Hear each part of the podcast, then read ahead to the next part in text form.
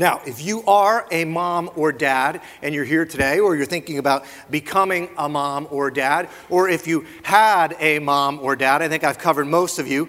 It's only a matter of time in your life. Uh, eventually, you will hear the time uh, utter the time-honored virtue. Don't worry about what other people have. Don't worry about what other people do. Don't worry what other people are like. Just be. So you've heard it. Now, I think there's some good truth to that. Although, I got to tell you, my research this week, as I was studying this, I ran across better advice than this um, by way of this meme here. The most important thing in life is to be yourself, unless you can be Batman. And then you should always be Batman. Which actually highlights um, a common theme throughout this book of origins called Genesis. That there's something in our shared D N A, in this desire that, that these stories have shown us, this deep desire that we have not to let God be God, but to be God ourselves.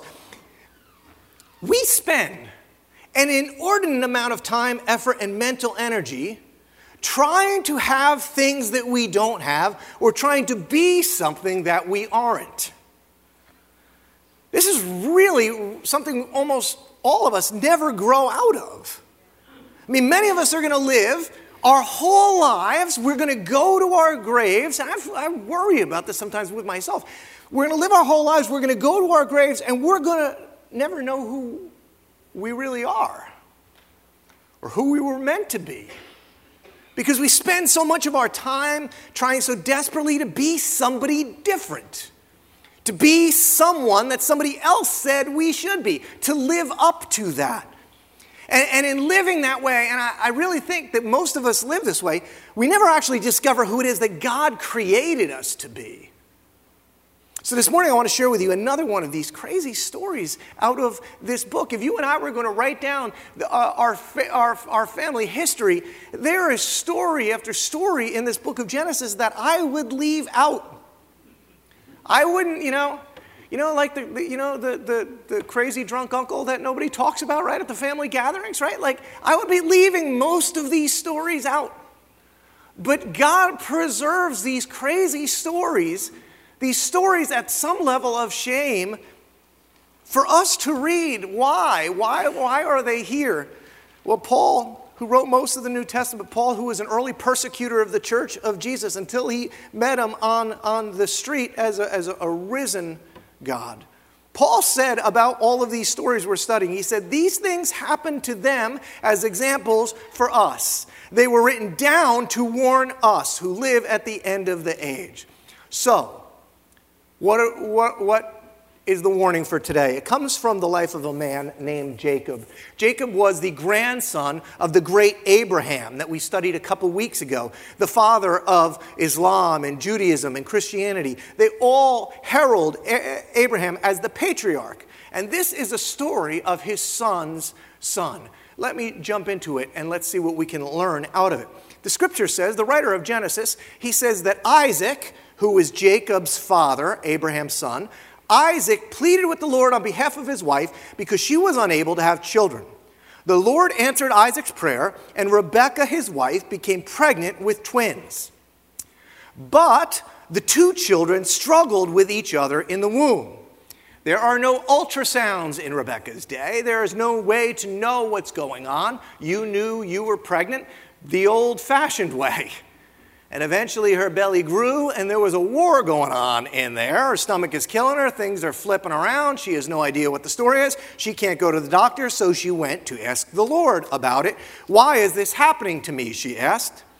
And the Lord told her, this is so amazing. Here's a story written, fourth, or story of four thousand-year-old, six thousand-year-old story. And it's it's talking about something that's still true today. The Lord told her, the sons in your womb will become two nations. From the very beginning, these two nations will be rivals. One nation will be stronger than the other, and your older son will serve your younger son. To which Rebekah said, thank you, God, because I thought it was something I ate, right? Now I know what's going on here. Now, when the time came to give birth, Rebekah discovered that she did indeed have twins. That's an exclamation point there, right? These are not fertility drug twins, right? This was an incredible revelation she was given, and it came true. The first one, is an interesting detail, was very red at birth and covered with thick hair like a fur coat. This is a face only a mother could love, right? And so they named him Esau. And so you read that and you go, what? What do you mean, so they named him Esau? Well, Esau apparently sounds like the Hebrew word for hair. So, you know, this would be akin to like me coming out and my mother saying, you know, what's his name? Oh, we named him Giant Head, right? Like, so that was Esau.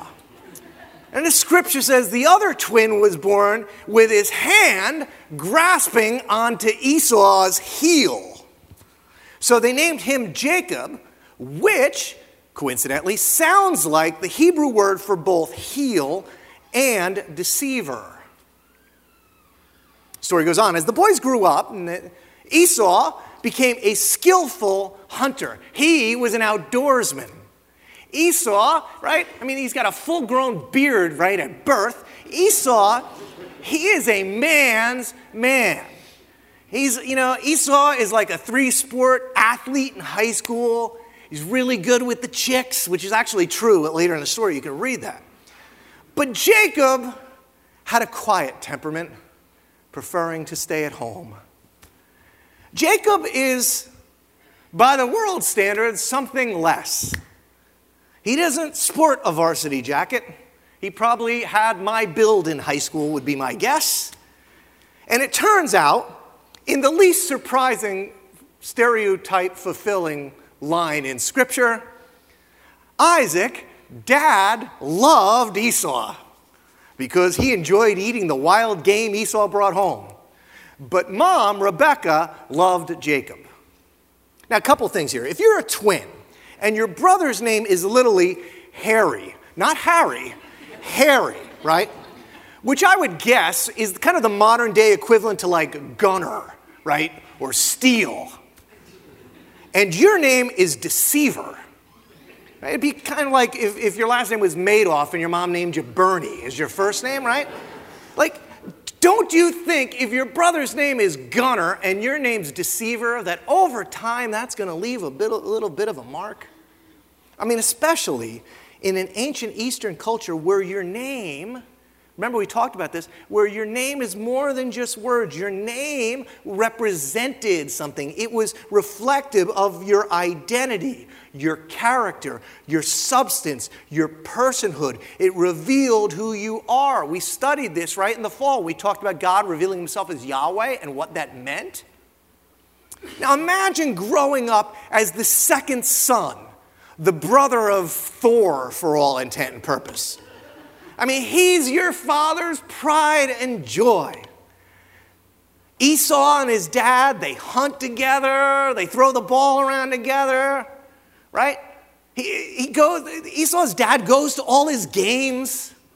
If you go to Esau's dad's Facebook, right, you just see like post after post about Esau and, and his wins and his victories. And Jacob, well, he cooks, right? He stays home with mom. And look, Isaac's not an idiot, okay? I mean, He, he, he's a human being, so he knows the deal. He knows the right things to say. Oh, Esau, you're my boy. I love you. Jake, you too. But over time, I mean, you know, over time, Rebecca knows. Esau knows. Jacob knows. Over time, that's going to leave a mark. It's called a father wound. Many of us carry them to one degree or another. I would tell you it's probably the thing as a pastor I deal with in people's lives maybe more than any other thing. I have one, and I had a great dad. I think we all have one. It's this constant, persistent drive to either win the approval of our fathers or, or maybe to prove them wrong. Now, the reality is that, that many of us don't need to imagine Jacob's story because it's your story. I mean, you never were the jock or the cool kid. You never were the pretty girl or the skinny girl. You never were the smart one or the successful one or the one that gets all the promotions. I mean, in our towns, right, where we live, we, we talked about this a little earlier today. In our towns, we value two things a lot here in Chester and Mendham. We value sports and grades. What happens if you're not all that athletic or all that academic, like the majority of us? See, I did some research this week on this Jacob wound. It starts early. Most of us start to feel it by middle school. Um, sociologists, it's interesting. Um, I would say two-thirds of you know what this is like because, according to sociologists, only about a third of us in middle school fit into what is known as the cool crowd. The other two-thirds of us were kind of outsiders looking in. Interesting, though. Uh, first, this is actually not just true at the high school cafeteria. This still plays itself out in the office, right? Like, it doesn't change. Most of the so-called cool kids back in middle school, though, sociologists have, uh, have come to two conclusions about this. First is, in interviewing most of these kids, most of them are completely insecure because they know they're in the cool crowd, but they're worried they're going to be out of the cool crowd. See, when you're, when you're out of the cool crowd, you're worried that you're not in the cool crowd, and when you're in the cool crowd, you're worried about being voted out of the cool crowd. Then they did another study that showed, watched kids over time, especially about this socially dominant clique in middle school. And it turns out, in something that I think is worthy of showing our, our kids, if you Google it, you'll see it. It's called The Curse of the Cool Kids. Unfortunately, I'm not gloating over this. I think that would out me as a nerd, maybe. But unfortunately, over time, the cool kids actually don't do as well as the other two-thirds in almost all areas, areas of life. It, it, Turns out that the Re- Revenge of the Nerds is, is more of a documentary um, than anything else. So you got this character Jacob, and he, he's struggling, being comfortable in his own skin. It begins at birth as he wrestles, um, grabbing at the heel of his brother. It was his first wrestling match in vitro. He wanted to be the firstborn because in that culture, being the firstborn came with both um, a financial gain, you were going to get more than anybody else, and the blessing of being the leader of the family, the de facto leader into the next generation. So he's wrestling for it even in the womb, and he lost. But he never stopped wrestling. He never stopped trying to have something he didn't or try to, try to be something that he wasn't. Soon after the story, uh, the writer tells us that while Esau, the, they, they've now grown up, Esau, he's out doing what manly men do. And Jacob was home in the kitchen doing what his mom taught him. He's cooking. And he must have been some cook, because Esau comes home from hunting, and he's so hungry that Jacob actually gets him to exchange his valuable birthright, the one that Jacob tried to get from him in the womb. He gets him to exchange it for what amounts to a bowl of stew. And this grasping to be like Esau, the desire to make a name for himself, continues. When we next see the two, Isaac, their father, is now old and blind, and he believes he's near death. And so he calls his, his boy Esau in to give him the blessing that's rightly due the firstborn son.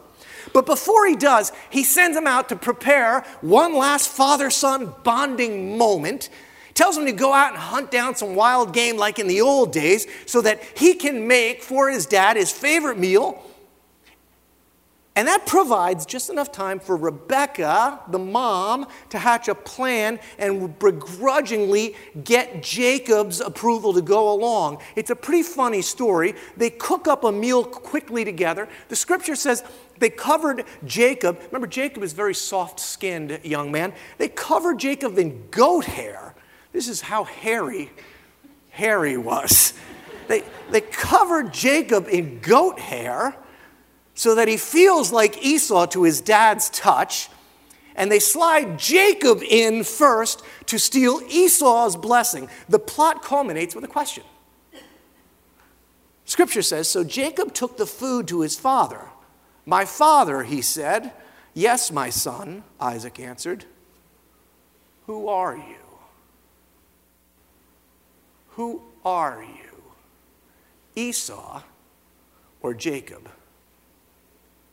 And Jacob replied, it's Esau, your firstborn son. See, Jacob put directly on the spot, who are you? What's your name? He grasps for heel again. He's trying to get something he didn't have. He's trying to be something that he wasn't. A short time later, Esau, many of you know the story, Esau heads in with, with the kill. He, he makes his father the meal, but Isaac realizes he's been tricked. Esau is furious. In fact, he sums up the situation this way: no wonder his name is Jacob, because he's cheated me twice. First, he took my rights as the firstborn. Now he's sold, stolen my blessing. You know, this is really interesting. If you think about this, guys, in the womb, it was Jacob trying to get something he didn't have and to be something he wasn't. In the kitchen with the stew, it was Jacob trying to get something he didn't have, to be something he wasn't. But in this last part, it's Rebekah pushing Jacob to be something he wasn't. I mean, could you wrap your, your mental arms? Could you imagine a family, a culture, so sick and twisted that a parent would actually push a kid this hard? Could you imagine putting pressure on a child like this to achieve or perform or to have something or to be something maybe that they weren't? Aren't you glad things have changed? How could we possibly relate to this ancient story? But these things were written for you as an example and a warning. Well, Jacob, he winds up on the run trying to save his life from Esau, who now wants to kill him. And on the way to hide out at his uncle's house, we actually get a little glimpse at the heart of Jacob, which I think is a little glimpse at the heart of all of us who spend so much time trying to make a name for ourselves. God comes to Jacob and he gives him his identity. He gives him a plan. He gives him a story. He comes to Jacob and he says, Jacob, I am giving to you the same thing I promised your father Abraham, the same thing I promised your father Isaac. I am going to make you a three-part promise. He says, I'm going to give you this land. I'm going to multiply your descendants, and I'm going to make you and your family great. Jacob, this is who you are. This is who you were meant to be, to which Jacob responds with a vow. He says, well, if God will indeed be with me and protect me on this journey, and if he'll provide me with food and clothing, and if I return safely from my father's home, well then, well, the Lord certainly will be my God. Well, isn't that big of him? God, I'm down here making a name for myself. I kind of got a plan going on.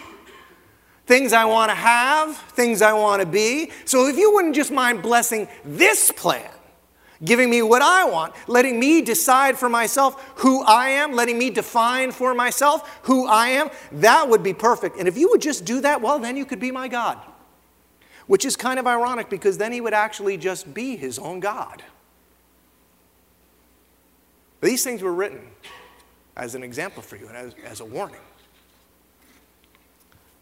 So funny thing happens to Jacob in his desperate attempt to make a name for himself, to have something he didn't have, to be something he wasn't meant to be. He makes a pretty big mess of his life. His desire to build the kingdom of Jacob, it winds up hurting a lot of people, drawing them into the mess, not the least of which was Jacob. His story is kind of long and twisted. While on the run from his brother Esau, who's trying to kill him, he winds up tricked himself, deceived himself into being both a slave and marrying the wrong woman. And then he winds up with two wives, and then he favors one over the other. He has all kinds of kids. There's all kinds of jealousy and family dysfunction. And after being deceived, he winds up deceiving his uncle out of his fortune and on the run from his uncle. So now he's on the run from his brother who he deceived. He's on the run from his uncle who he deceived. He's physically exhausted. At one point, he, he, he hits rock bottom. The scripture says that Esau is coming right at him and he gets scared. Alone in the desert, facing likely death, he, he, he's divested of all his possessions. He sends his two wives off and he says, listen, go find my brother and try to give him all this stuff and maybe he'll leave me alone. With his father-in-law behind him, Esau before him, he's too spent to struggle any longer. And just then is when the struggle starts. It's a crazy story, but the scripture says this. This left Jacob all alone in the camp without anything. And a man came and wrestled with him until the dawn began to break. And when the man saw that he would not win the match, he touched Jacob's hip and wrenched it out of its socket. And then the man said, let me go, for the dawn is breaking. But Jacob said, I will not let you go unless you, unless you bless me. Interesting, right? The writer does not reveal who this man that jumped Jacob is, but later on, Jacob and the man do, in what many theologians believe is actually the pre-incarnate Jesus. Jacob, a mere mortal, has a wrestling match with God.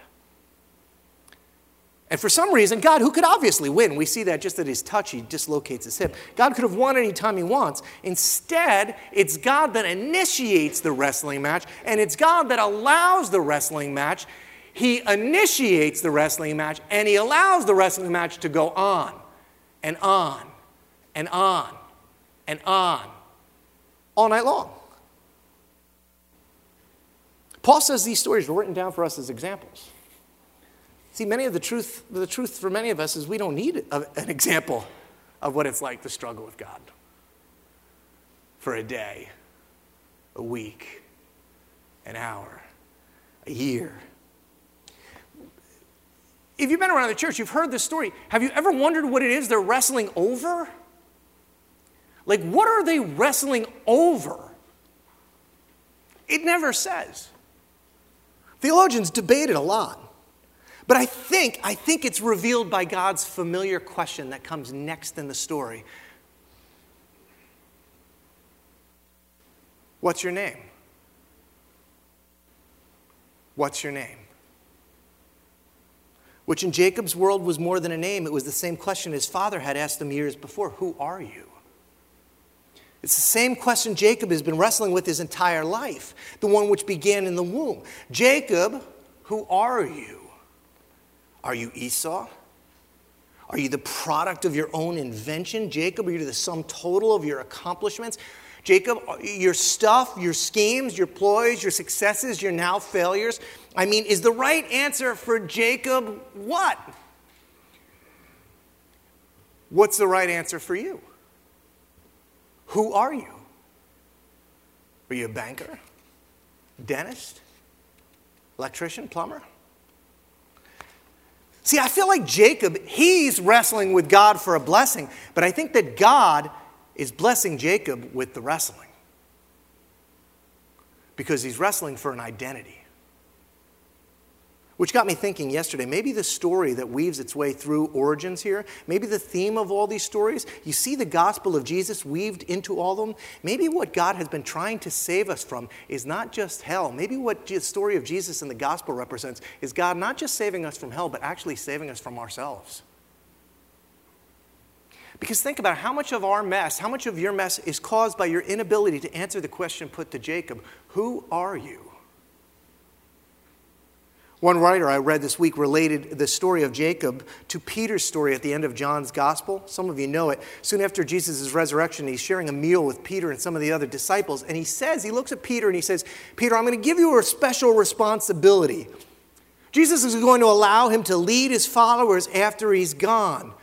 Jesus gives him this calling to lead the church, this identity, this vocation, this purpose for his life. And then Jesus says, Peter, follow me. And what is Peter's response to his, to this new identity and purpose-revealing moment? He looks around,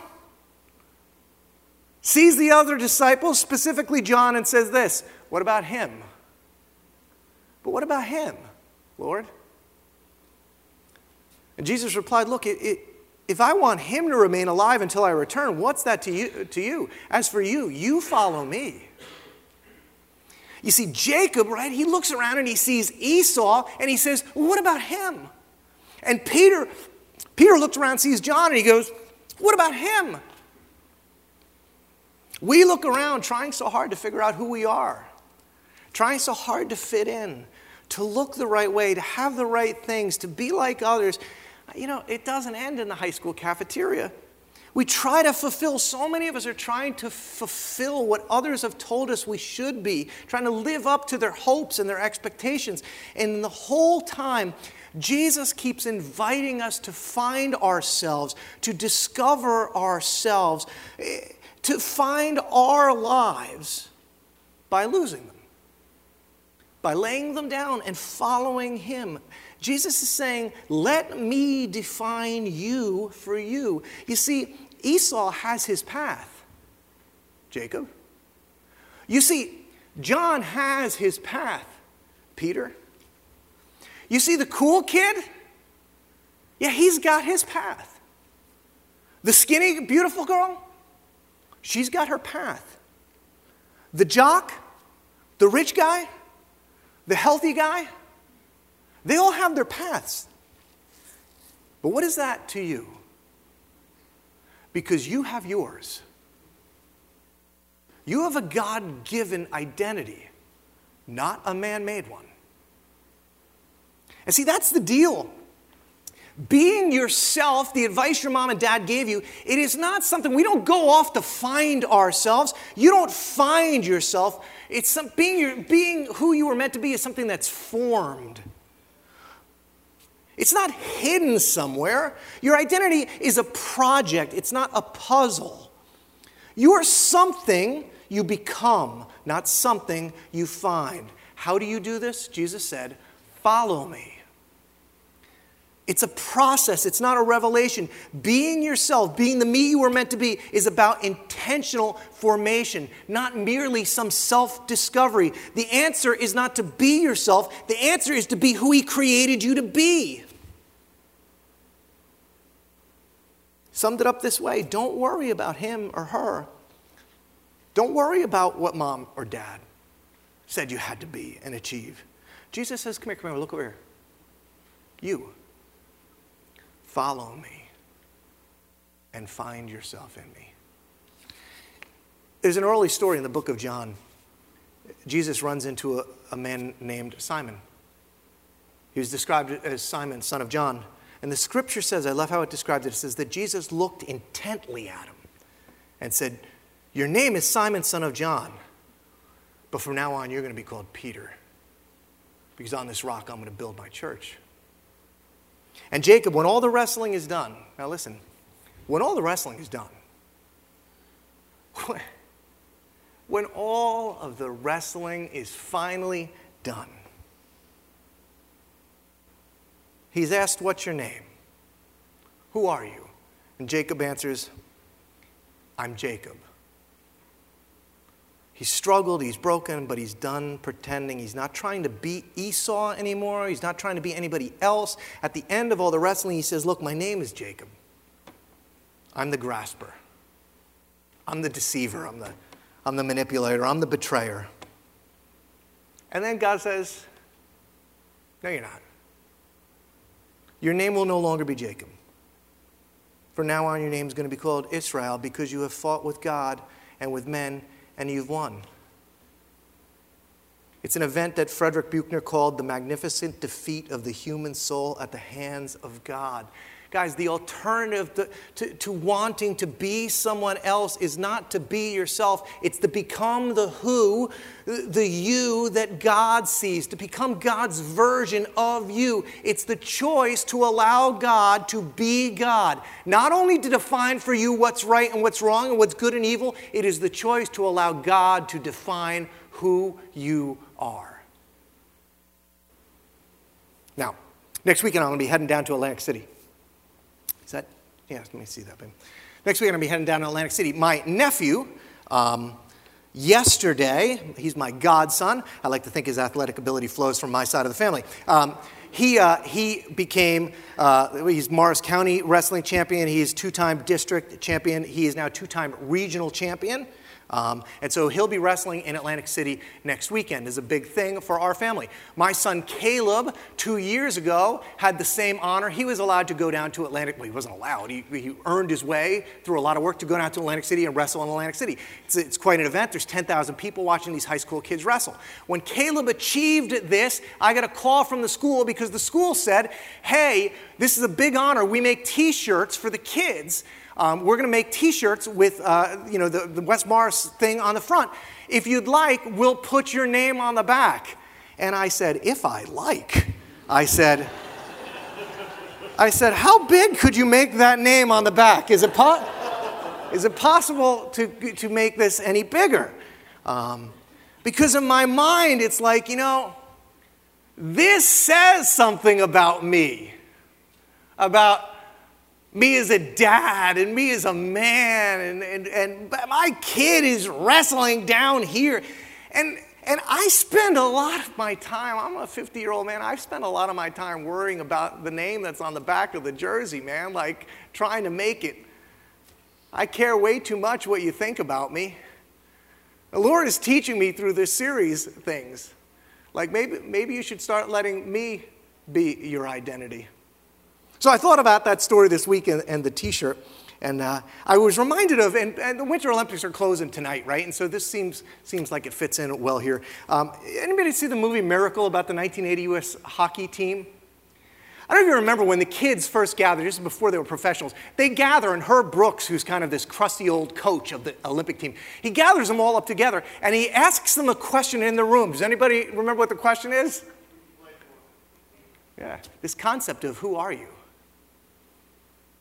And the kids answer, well, this is my name, this is who I play for, this is my accomplishment, this is the school that I got into, this is the team that I've been part of. Do you know it? Let me explain to all the rest of you guys in the room. I want you to know who I am, because this way, if, if I can get my identity right, you'll start to think the certain way about me. Later on in the movie, um, the team plays, and it doesn't play all that well, and uh, they have a horrible loss. And so uh, the crusty old Herb Brooks, as the kids are getting ready to go back into the locker room and call it a night, the crusty old Herb Brooks meets him out on the ice, and this is what happens. Come on down. Let's go see what he wants. Can we see a picture or something?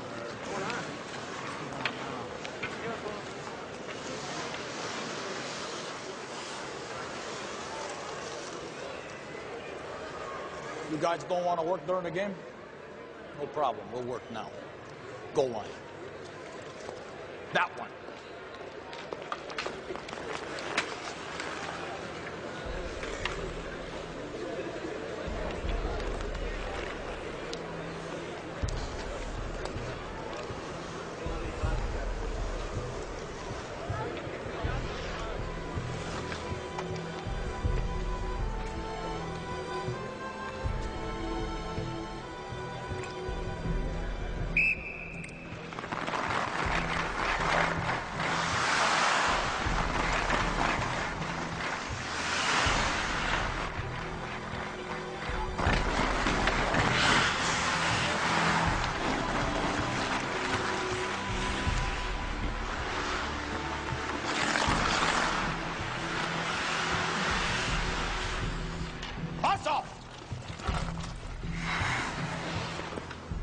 You can win on talent alone? Gentlemen, you don't have enough talent to win on talent alone. Again.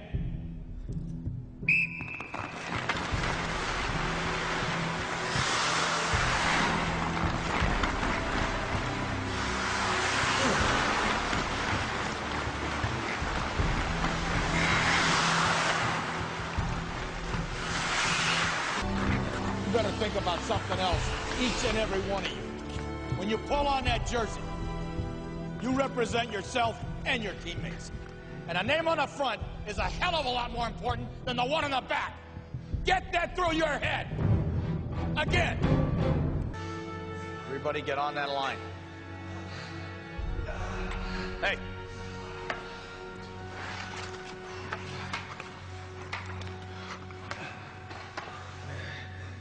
Again.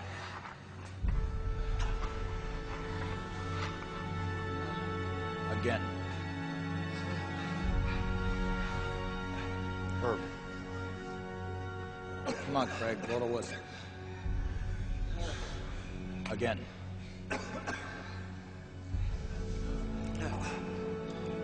Michael Ruzioni!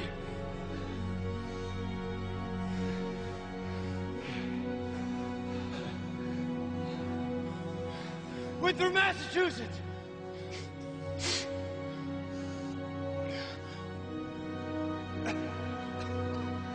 Who do you play for? I play for the United States of America!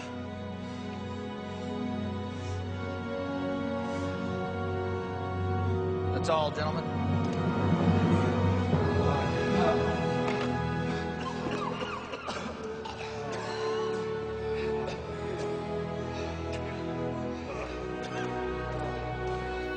It's a modern day, all night wrestling match. And it changes their identity. And so the question is, who are you?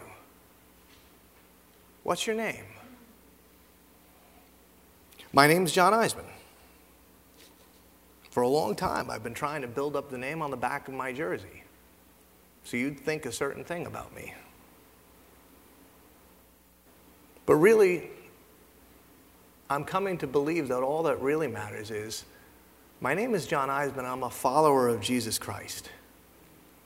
And slowly, after long nights of wrestling, I'm starting to believe that His ways are better.